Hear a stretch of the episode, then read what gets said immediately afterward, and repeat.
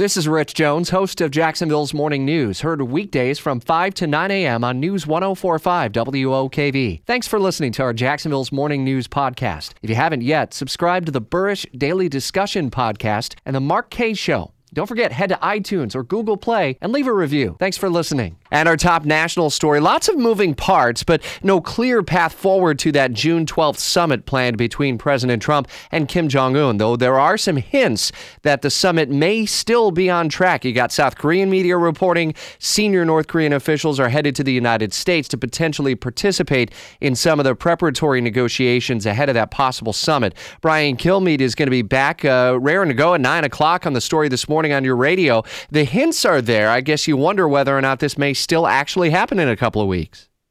You know, I'm more I'm more thumbs up than thumbs down, uh, but I'm willing to say that we do, have never seen a script like this before.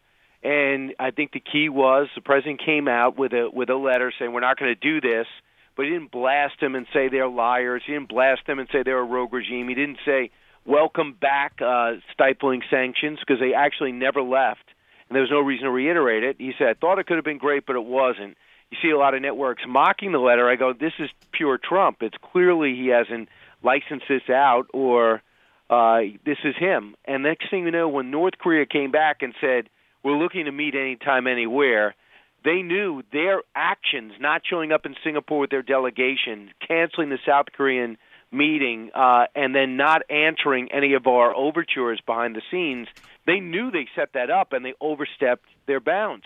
So when they came back and Trump said, "Let's do this," then everyone said, "Okay, we're not not going to blow it again."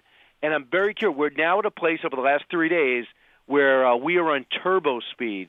Uh, the meeting, the, the pregame meetings are happening right now. Pompeo says he's going to meet with North Korean leader again before. Abe Shinzo says, uh, "Mr. President, do me a favor of Japan. We have to guarantee, just put me on the calendar once face to face before you go and meet with them." So everything's happening to make you think this is going to happen. But my feeling is if China is going to stop it and if South Korea is going to limit it, put them both in the talks. If South Korea, if China is just going to oversee what North Korea is going to can and can't do, why are we leaving them on the sideline? Just bring them in. Let's just lay all our cards on the table. And if they're not going to denuclearize over a short period of time, you know this is what's going to happen. If you do, this is what's going to happen. And and game on. I had a chance to talk to him on Wednesday. I said can you know if they don't give you everything right away, uh, Mr. President, do you not do this? He says, well, we're at a situation where they might not be able to turn over all their nuclear uh, weapons right away. This might be something that has to be phased in. Again, in diplomatic speak, that's saying uh, I'm going to pretend as if I have to dig. We can't dig them all up at once, but we'll actually say it's going to be a series of confidence measures and see what changes. I'm fast. I'm just fascinated to see the experts say, I've never seen this before. And that's pretty much uh, what we've said. What do you think, Rich? Every day since Donald Trump has become president? Right. Coming off a long holiday weekend, a lot to catch up on, including how the president over the holiday weekend kept up attacks on the FBI and the Russia probe. Brian Kilmeade back on your radio starting at 9 o'clock this morning on News 1045 WOKV.